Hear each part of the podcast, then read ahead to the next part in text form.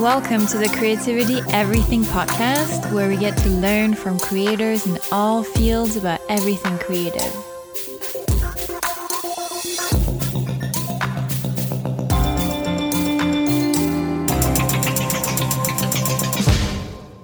Hello, bonjour, and welcome to episode number four of the Creativity Everything podcast. I'm recording this on this beautiful day in Toronto during the global pandemic due to COVID 19, so I hope you're all staying safe and healthy inside your homes and socially distant from other people. Wash your hands, friends! Also, I can't believe I'm actually saying this, and it's the fourth episode of this podcast season. Take that, resistance. Who knew? Well, I'm not going to jinx it. The season is not over yet, and we still have more episodes to go, but it's nice to celebrate the milestones along the way. So, for this episode, I had the absolute honor to interview Jamie Miller. Jamie is a sustainable designer and one of the few biomimicry experts in the world. Originally trained by Janine Benyus, I think that's how I pronounce her last name, the woman who coined the term biomimicry. He's the founder of Biomimicry Frontiers, an organization helping landowners, businesses, and communities make design decisions that are in harmony with their environments. He also co taught Canada's only biomimicry program at OCAD University. This conversation covers a wide range of topics. Jamie gives an overview of biomimicry, how he sees his practice as a creative practice, some of the techniques he's used to building his business, and how he gets out of creative gluts, just to name a few. Sam, who edits these interviews, thank you, Sam, said this one was fascinating and couldn't stop talking about biomimicry for days. I completely agree, and it's actually it's pushed me to find ways to incorporate biomimicry in my practice and my work because I really feel like there's something there. It's all encompassing. I'm not sure exactly how it's gonna look like, but we'll see. Also, Jamie was in Guelph and I was in Toronto, so this was my first remote interview. So just bear with me as I was learning the technical technicalities of doing this. Um, I think it was fine, but just to let you know. All right, without further ado, let's listen to Jamie. Jamie, thank you so much for taking the time to do this. I'm personally super excited to hear your thoughts on creativity and how it relates to you and what you do as a sustainable designer and with your work with biomimicry. But I thought we could start by first going back to the basics so that everyone who's listening to this conversation, who's not maybe familiar with biomimicry, can understand what it is and what you do so that when we go into more of the specifics later in the conversation, um, we can all follow along. So, um, could you give us a brief overview of what biomimicry is and how you use it in your practice? Very simply, biomimicry is innovation that is inspired by nature. And most people recognize it through Velcro, which was inspired by burrs. It was just a, an engineer in the 40s, saw those burrs sticking to his dog's hair, and thought that's a pretty interesting idea and took it under a microscope to see those hooks and copied those hooks to make Velcro. So, very simply, biomimicry is recognizing that nature does design. But deeper than that, um, it's more about recognizing that nature does design sustainably. Um, for example, spider silk is made with body temperature and pressure and is a fully recyclable material and has a strength to weight greater than anything we've ever made.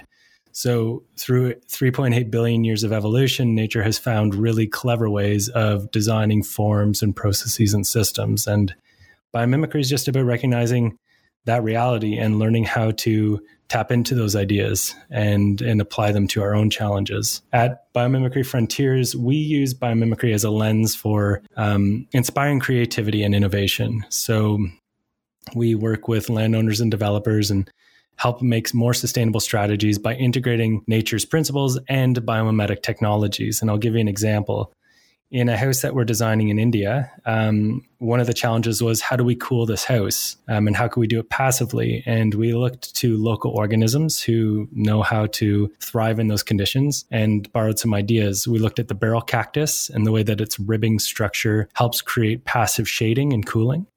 We also looked to the elephant, and elephant skin um, has this beautiful technology where the cracks allow water and moisture to kind of collect. So when an elephant goes into a pond and gets all uh, soaked up, um, when it's walking through the desert, all that water doesn't evaporate quickly. Those cracks create some sort of protection, and it allows the elephant to evaporatively cool over longer periods of time. So we, um, in this house design, just copied that technology, and we made a wall um, we designed a wall that uh, could allow water to trickle through these rocks, and the rocks have the same kind of crevice method as the elephant skin, and those cracks and the shading that those cracks create uh, allow the moisture to evaporate over a longer period of time. And it, when it's evaporating, it pulls the hot air from the house. So that's a very basic example of how we use biomimicry. Um, but fundamentally, we use it in all of our decision in decision making, even in how we run our business, um, uh, how we engage clients, and how we do design. Could you dive deeper in how you use biomimicry, so inspiration from nature, on um, how you run your business? Yeah. Um, one of the things I'm inspired by in, a, in an ecosystem is how um, there's no real hierarchical structure. All organisms have the freedom to do what they want, and they're all working towards kind of a common goal, I could say. Um, with frontiers, it's very important for us to have that lateral communication strategy. So, how can we share resources and allow different ideas to infiltrate our decision making? So, it's a very, because we're a small company, we have the luxury that we can kind of um, work with our, our team in a way that everyone has an opinion. They know what's going on in their sector or the, what they're working on. Um, and we allow that bottom up innovation to kind of emerge. Everyone has the freedom to make their own decisions, but we're all moving towards a similar direction. An example, actually, Yvon Chouinard from Patagonia, he put it really well. Um, he would spend three months a year fly fishing and he said, if his factory is burning down, don't call him because there's nothing he's going to do about it. He says, you can figure it out. You know how to do it. And that's to me a biomimetic principle of, of really giving that freedom, um, that independence to the people in charge um, or the people that are working in certain areas. So you're decentralizing decision making to empower the people who are locally impacted. Yeah. And you give them autonomy to do the work. That's right. Yes, exactly. So we have a designer in Germany, and um, she runs, you know, the European designs. I and our goal is to have biomimicry frontiers on every continent because we do work internationally. Um, it doesn't make any sense for me to work on a project in Singapore because I don't know anything about that con- that context, and so. Another way is we really, really want to work towards locally attuned designs, and that includes having people who are from the area um, work on those projects instead of us jet setting around and trying to make locally attuned designs when we really don't know the context at all. Mm-hmm. So, if I think back to the work that you've done, uh, that Biomimicry Frontiers has done in India, um, then I'm guessing you worked with people locally because uh, my question, I guess, is how did you think about looking at the elephants, for example, and why not another species or another um, element of the environment? Yeah, um, I'll go back to the the first question. We the first thing that I did was a site, a pretty in depth site analysis. And when I do a site analysis, what I'm looking for are assets. So not only ecological assets like the elephant, but also social assets. Like what expertise is in that area who could we draw on who could we um, support in participating in this project? And that's really was the first thing that i did. The reason we picked the elephant was really just i, I would say um, in our research of biological organisms it's just one that popped up that was really interesting. And i thought looking at the context, we have this big house with a lot of surface area that doesn't have access to rain um, all of the time what is a structure or an organism that could resemble that context or, or that problem? And that's where the elephant came in. It's a, it's a, it's a giant physical structure. Um, it can move, which is different than the house, but it's still like, how does it keep cool? And that kind of had us, you know, draw the parallel between the two situations, the design problem and the biological inspiration. That was a really good and brief overview of what biomimicry is. And if people who are listening want to learn more, they can look it up uh, and go on your website as well. Mm-hmm. Um, so now that we're all on the same page, um, I'd love to hear your thoughts on uh, creativity, obviously, because that the point of this podcast and the conversations that we have. And so I'd love to hear your thoughts on the creativity creativity that's involved in sustainable design and bio, biomimicry as a whole, and how you consider your practice a creative practice. Yeah, I would really say that's the key element of biomimicry frontiers is we bring creativity um, to a design challenge and biomimicry is is really our primary tool. Um, the thing about biomimicry is that once you dive into it, you start to recognize that almost any problem that we face may have a solution in nature. As in, nature has already seen that problem. And so, why not look at what nature has done? And that that informs, for example, if I'm facing a problem, probably in 3.8 billion years uh, of r&d nature has faced it already mm-hmm. um, so looking at basically that library of development and, and products and designs to see what i could use to solve my problem yep that's it the example I was going to give is uh, of um, somebody who works with Tridel, which is a major developer. Um, they have this piece of property in Toronto. No, it's in the property is is in the um, on the Canadian Shield, so it's up north a bit. And one of the challenges up there is how do you build the piping system because there's so much bedrock and so much rock. How can we deal with pipes and specifically the f- freezing of pipes? And so he just shot an email to me saying that question. And the first thing I thought was, well, don't build pipes. And then the second part was, well, I think of a tree on an escarpment uh, if you imagine the escarpment um, in Hamilton or running up to the Bruce Peninsula, um, there's so many trees that attach to the outside of those rocks. And I was like, well, how does that tree create those root systems on top of the rock and not freeze? And to, just by doing a quick search, I learned more about that. Um, and kind of inspired a creative, you know, imagination of like, well, what if we could build pipes on top of the rocks, like the cedar trees on an escarpment? What would that take?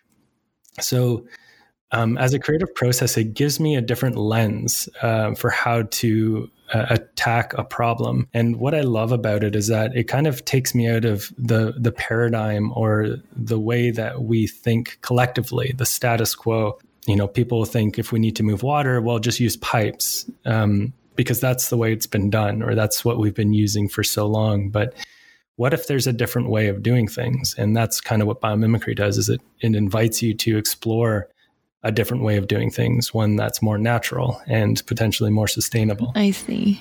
Um, you're in um, you're in engineering, and oftentimes people who are in engineering in university don't really consider themselves creatives um, or creative people. And so I was wondering if, like, how that whether you had to go through a mindset transformation when you found, found biomimicry and product development uh, and sustainable design, or if you always considered yourself a creative person. Um, yeah, so I'd love to hear kind of that side of the journey of you for you. Yeah, it's it's funny because um, I would have said I didn't consider myself creative, but um, I don't think that's the case. But I, it reminded me of um, in high school, which is where this really all began, was uh, taking an art class, and I just remember uh, uh the teachers. I thought I did a really beautiful piece, and I remember it it was uh, i think i don't know if it failed but it was like a really bad mark. And i was like oh okay so i'm not an artist. I got it. And then i was good at math and science. And so i was like that's where i'll go. And i kind of just followed that process and went into engineering blindly really not knowing what engineering was. But in the courses i was taking at Queen's um, I, there was a very strong conviction that what i was being taught wasn't this couldn't be the only way to do things. It was it was taught with uh, you know a sense of this is how it's done. Um, you need to know this so that you can go out and build in the world. Did you do you remember feeling that conviction, uh, having that conviction um, it, within yourself at some point when you were taking your your classes, or like did it just happen within you, or do you remember other people also feeling that way? Yeah, I didn't. I didn't talk to other people about that. It was definitely internal, um, and it was really str- it was really strong. And then what I was going to say is that when I went into environmental engineering, I thought we'd be learning about the environment, and and and when we I found out it was really just about engineering the environment. Um, that's when it even got stronger. It's like, okay, this this can't be the only way to do things, which is why once I took that math and poetry um, core, the the elective, um, and we learned about the Fibonacci spiral and that nature follows this mathematical model. Um, ubiquitous, it's ubiquitous in nature. So you think of the spiral that you see in the pine cones, um, or you see in um, the packaging of sunflower seeds, or in the way that waves curl, or even your skin pores follow the same spiral, or even the galaxy in the way that it's expanding from the Big Bang. It all follows the same Fibonacci spiral. And for whatever reason, that was an absolute mind shift for me because it helped me recognize oh, well, nature is doing design, or it could be described by math. Um, in a way that could teach us about packaging or about movement, about fluid dynamics.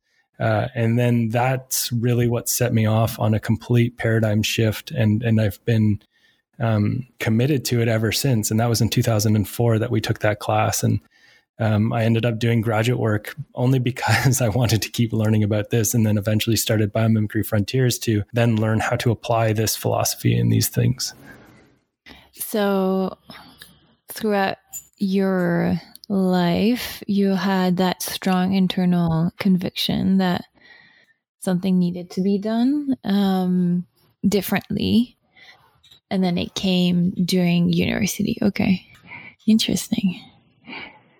Did you feel like you had to battle anything internally from because it's a very different mindset that you're using now, uh, or even in terms of biomimicry, than what you had been ta- taught throughout high school and even university and engineering. Because um, mm-hmm. personally, I feel like I'm unlearning a lot of things. Uh, I'm learning a lot of things, but I'm also unlearning a lot of things to be able to get out of my own way. Yeah. basically, at this point, because uh, I feel like I was, was taught a lot right. of um, not useless, but uh, not effective patterns and and ways of thinking. Um, mm-hmm. And so, did you feel like it was um, a smooth transition, or was it kind of difficult, even psychologically? Because the, the reason why I'm asking is that I know personally, for me, it's been quite um,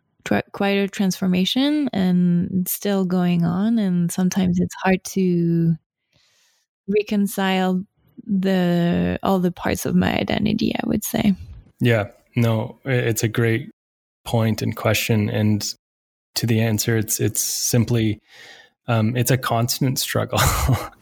Um, it's not a bad struggle though i think that's the key is um, i remember finishing my phd and i talked to a friend about starting a business or not and um, he helped me kind of weigh the pros and cons and i could have just gone into an engineering company, and that was a very high, you know, possibility. Just get a job and uh, settle in. And then I, I remember biking home from the school and having this very clear image in my head of me on my deathbed and looking back at my life and thinking, you know, if I got an engineering job, uh, that person on on their deathbed would would definitely be disappointed. I could feel a disappointment that I didn't at least give it a shot.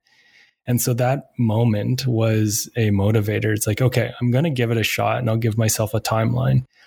Um, and that's was the inspiration to to take this on. And um, it's it's a real challenge to follow your instinct or your intuition in a world that really wants to not have not not troublemakers, but it's not to have innovation because innovation represents change and a lot of systems and people are afraid of change because there's a real comfort in having that certainty. So, for any creative, uh, any innovator, um, there there might be a constant struggle that you're going to be going against status quo, and and society may fiercely resist your ideas, but um, staying true um, and convict like staying true to your conviction and knowing what you want to do and what you're capable of doing um, is the most important thing on the grand scheme of things. When you think back on your deathbed, you know, you gave it your best shot and you know you were in, in integrity with yourself. But to answer your question, no, it may be a constant struggle, which is why um, I feel so fortunate to have really good people that surround me, um, that help motivate me and and push me and and really get me comfortable with that discomfort. I think that's a big key for innovation and creativity is that you have to um, almost thrive in that discomfort um, and be okay with the unknown and, and being okay with rejection and and really I heard this recently just seeing re- changing the the lens of rejection to lessons you know everything um, that doesn't work just take it as a lesson and then it's not so devastating Wow, thanks for sharing. Uh, have so many thoughts about everything you just said.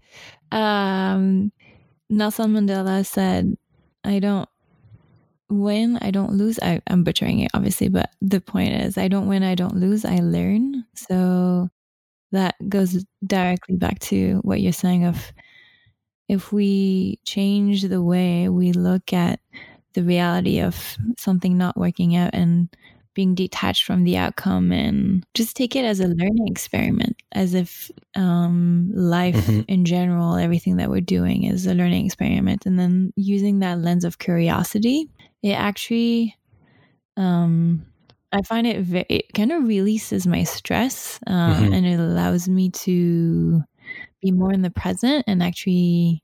Mm-hmm. recognize opportunities that I didn't see when I felt um, anxious uh, about making it work, having having to making it work. Um, so that one of the things that I thought while you were saying, and then the second thing was um, a lot of people actually, a lot of creatives and high performers have talked about that. Um, you know that vision that you had about seeing yourself in the on your deathbed and regretting the idea of not even trying and not even giving your best shot um, yeah, it's a great way of putting it to, of, it's a great thought exercise to actually do to, to ask yourself, okay, what is it that you really want? Like, what is it that, um, and, and tap into that intuition and that internal self, um, and not be in the short term mindset because mm-hmm. you're actually looking at something from a bird's eye view. Um, so it's really powerful. Yeah, there's two things that I want to say to that. Is you're you're right. Biomimicry is long term thinking, um, which is also why it may not be so well accepted. Is because you know, I think a lot of companies and people are, are more short short sighted, and and biomimicry is a long term commitment. But the other thing I wanted to say just about failure um, is this is a more social example of biomimicry and how it applies to um, psychology and, and our social structure. But I was studying something called the adaptive cycle, which is an ecological model for that explains really evolution, how, how nature evolves and how nature is so resilient. And one of the keys to natural resilience is um, small scale release and reorganization. So, in a state of conservation, um, you know, when you have a, a large complex forest, uh, a forest is using small scale releases all of the time. You know, it could be um, leaves falling, it could be a branch falling, it could be a whole tree falling, or it could just be the bar or the, the tree picking up signals from its environment and making genetic changes at a very small scale. But these really small adaptations allow the system to reorganize also at a small scale and and humans we love and tend to conserve systems because again we don't like that uncertainty of change. So we'll put a lot of energy into keeping things static and the same. You can see that in our buildings or our piping systems. We love to put energy into maintaining them. But it also works on a psychological um, basis as well, where people will conserve you know, certain thoughts or certain relationships um, or certain beliefs because those provide a sense of security. Um, but in order to evolve, you have to let go, and letting go is a very difficult process psychologically.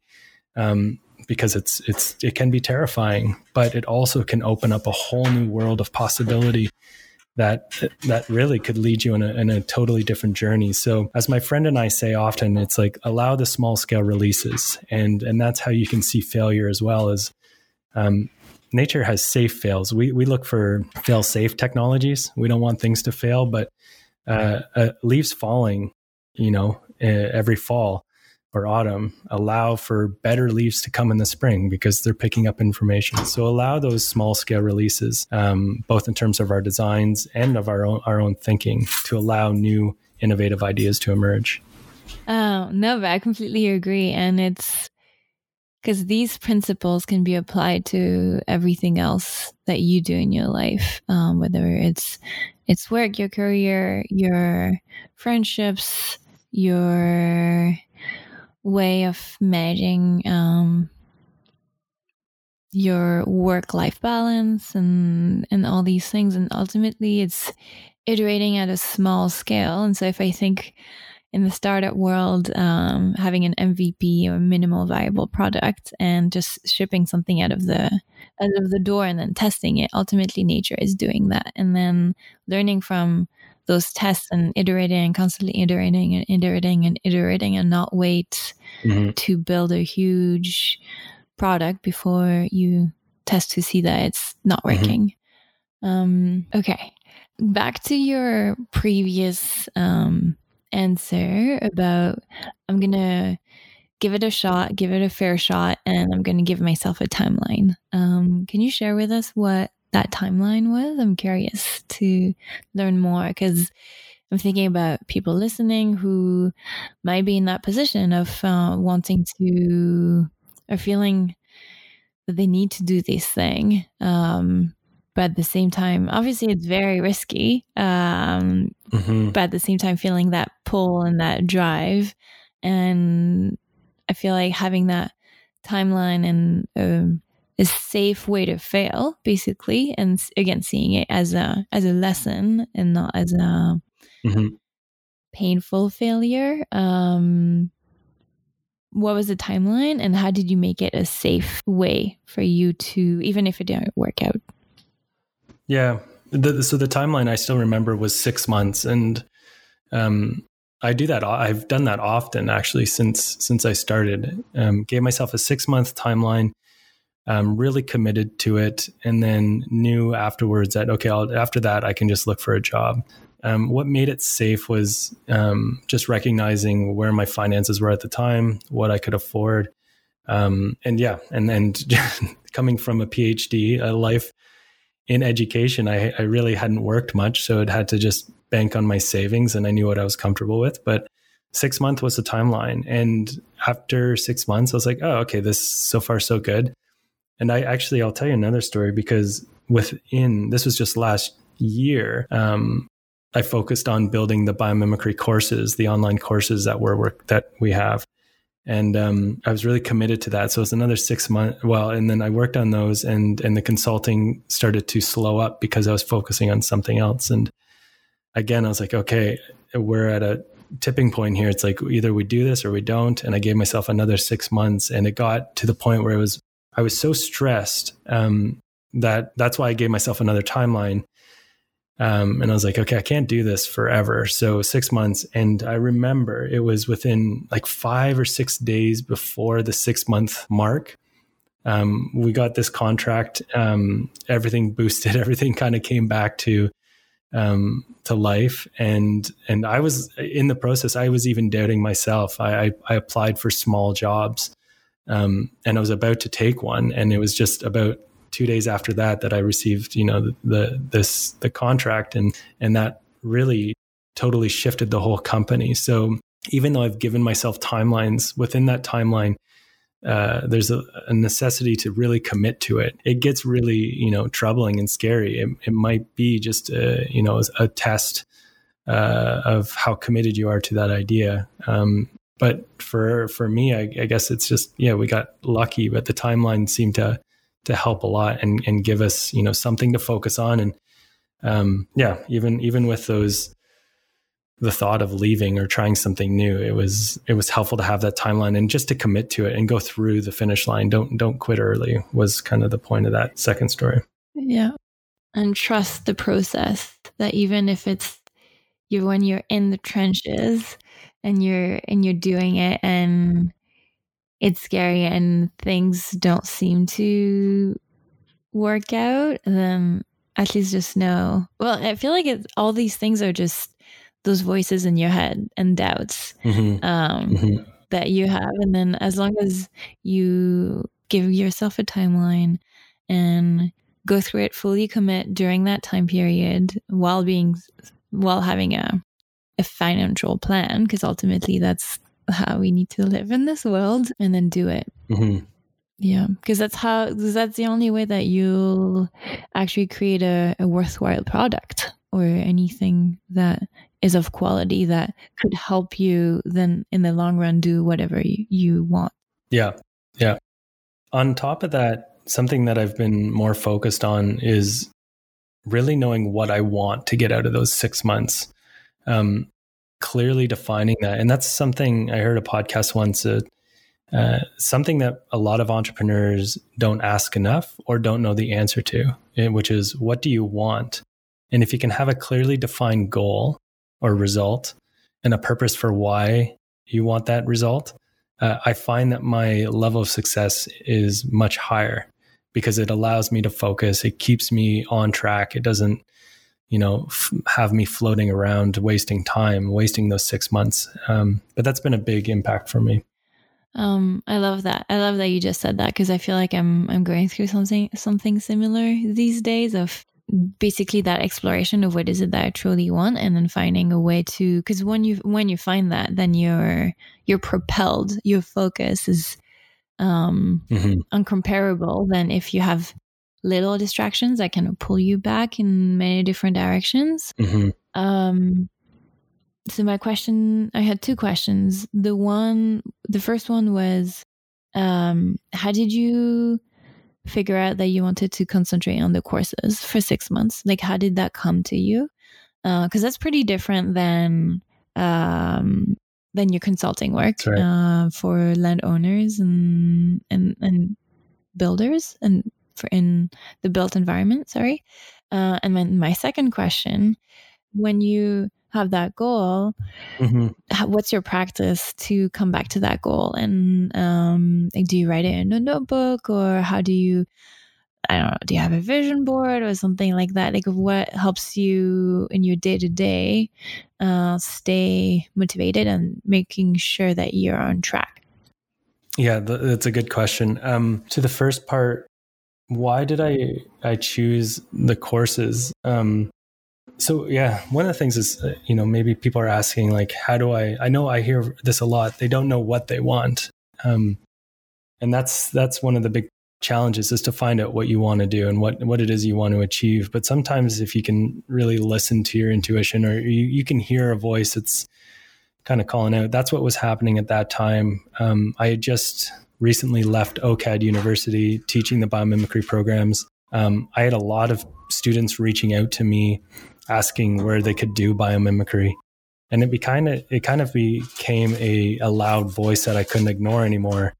Um, to make this course, it's something that I've been thinking about for a long time. Is creating a platform or a course or something for people to to learn about biomimicry. So that's it was kind of me fed up with that, not answering that question anymore. Um, and so I just went and did it. And you're right, it, it did shift my business for that that six months. Um, and the courses aren't launched yet still, but um, they're complete and just being edited now and uh, in a much better place. Um, but yeah, that's that's the reason why I focused on the course is just because there's a, a nagging kind of voice in my head um, saying that this needs to be done. You've been wanting to do it for a long time. Just put your head down and do it. So you were teaching a, a, course at OCAD, and for people who are not from Toronto, uh, it's the Ontario College of Art and Design, and so you were teaching a course on on biomimicry. Um, I'm guessing in the environmental design program. Yes. Yeah. Okay. Um, and so for people who are interested in learning more about biomimicry, um, who don't go to OCAD, for example, they'd be able to learn um, some of the content through an online course that you're just putting together? That's correct. Yeah.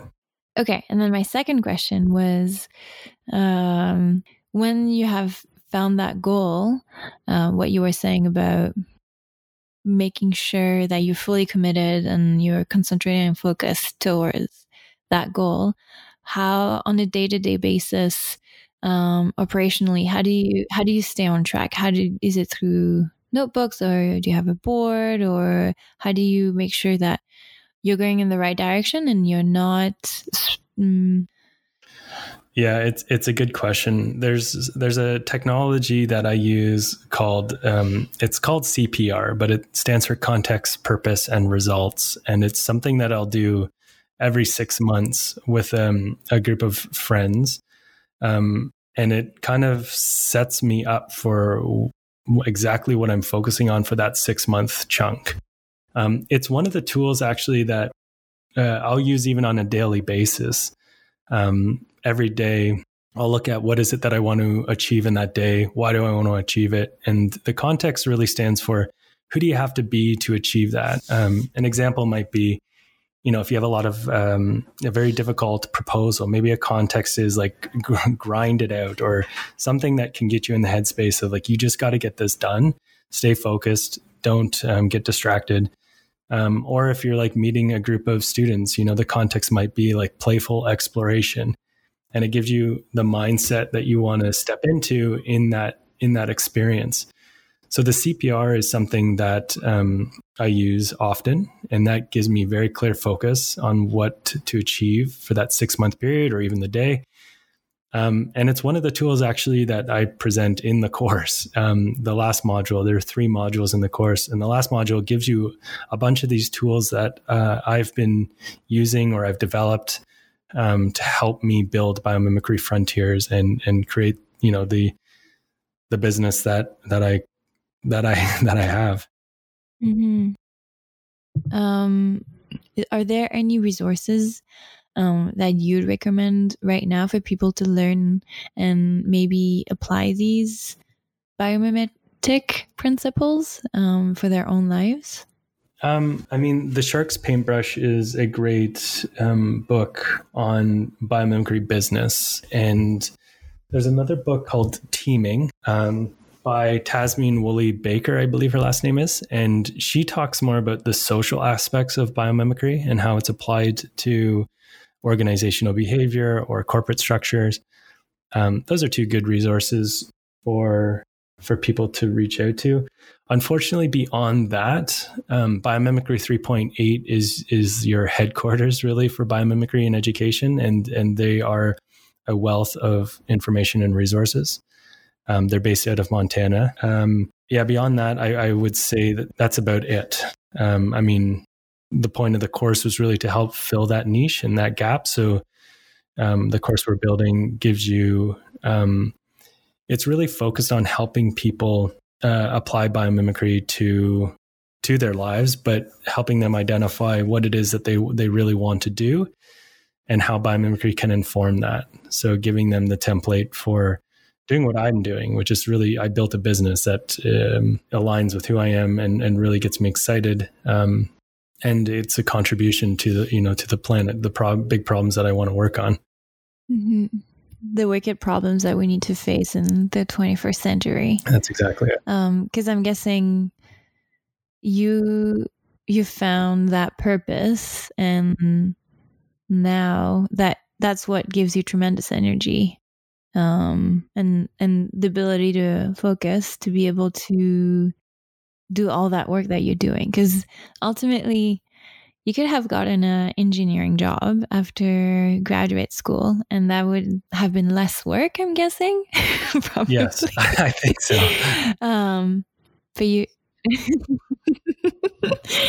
but you didn't, and I'm guessing. Well, from with the times we met and from um, this conversation that you're more fulfilled in this way yeah. than in the alternative even though it's harder.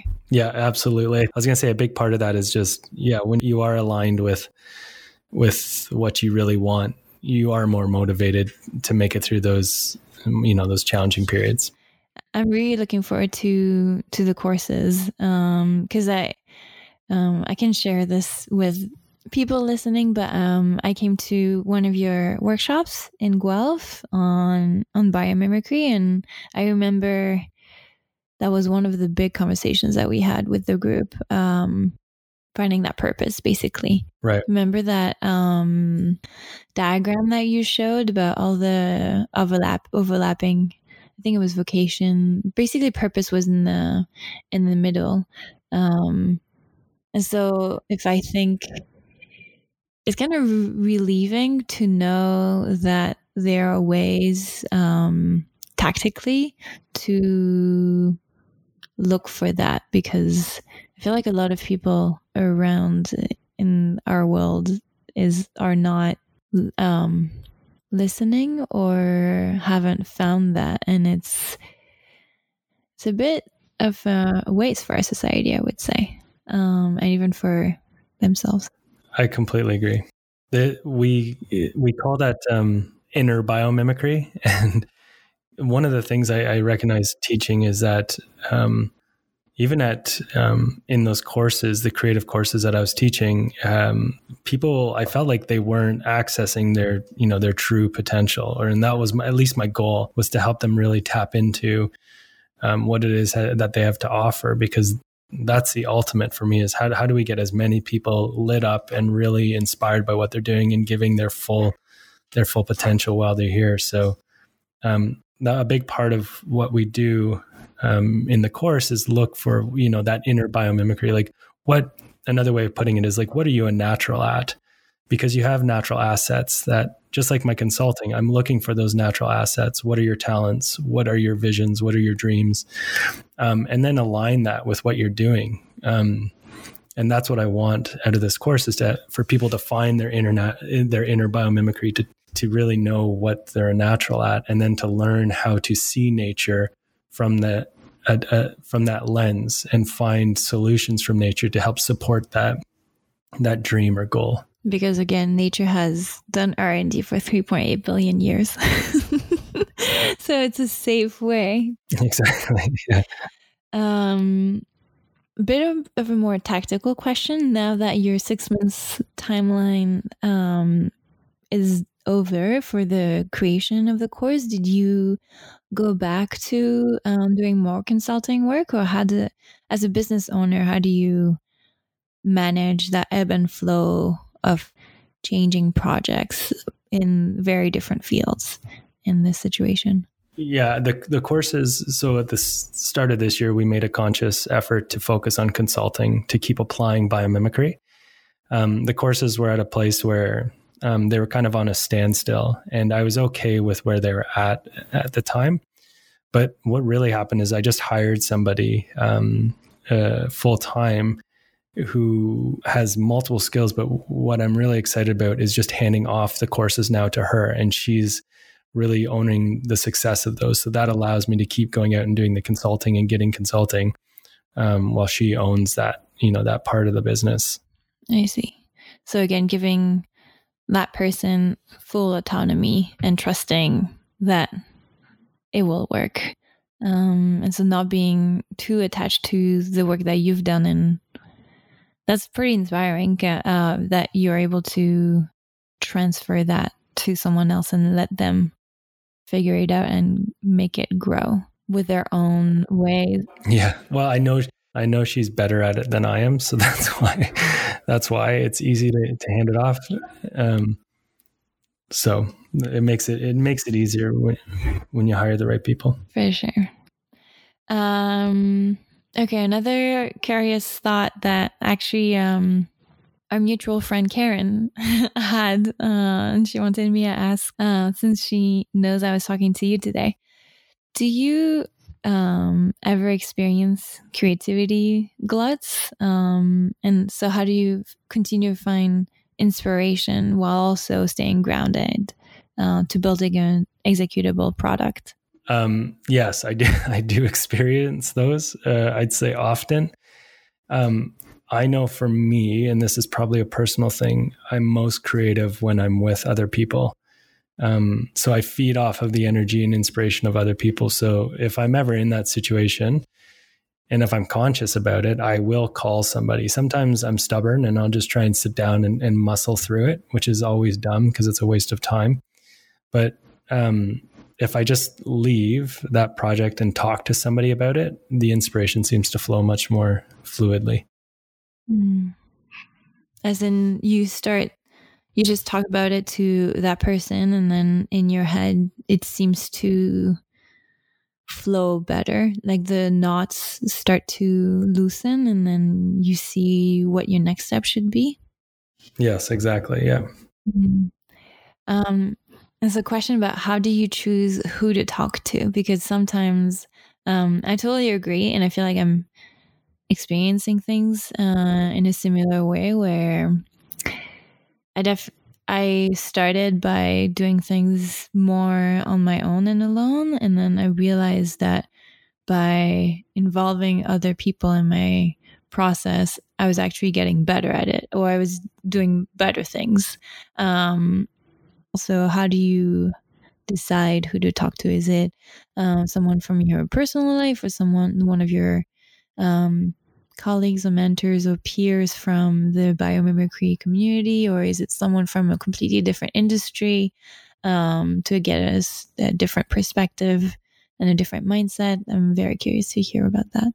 Yeah, um, it's usually people close to me. I have a, a, really good friend who we talk often, and he's a really good critical kind of eye. So he'll he knows me quite well through this process, and isn't afraid to give me really honest feedback, and that really helps me um, helps challenges my ideas.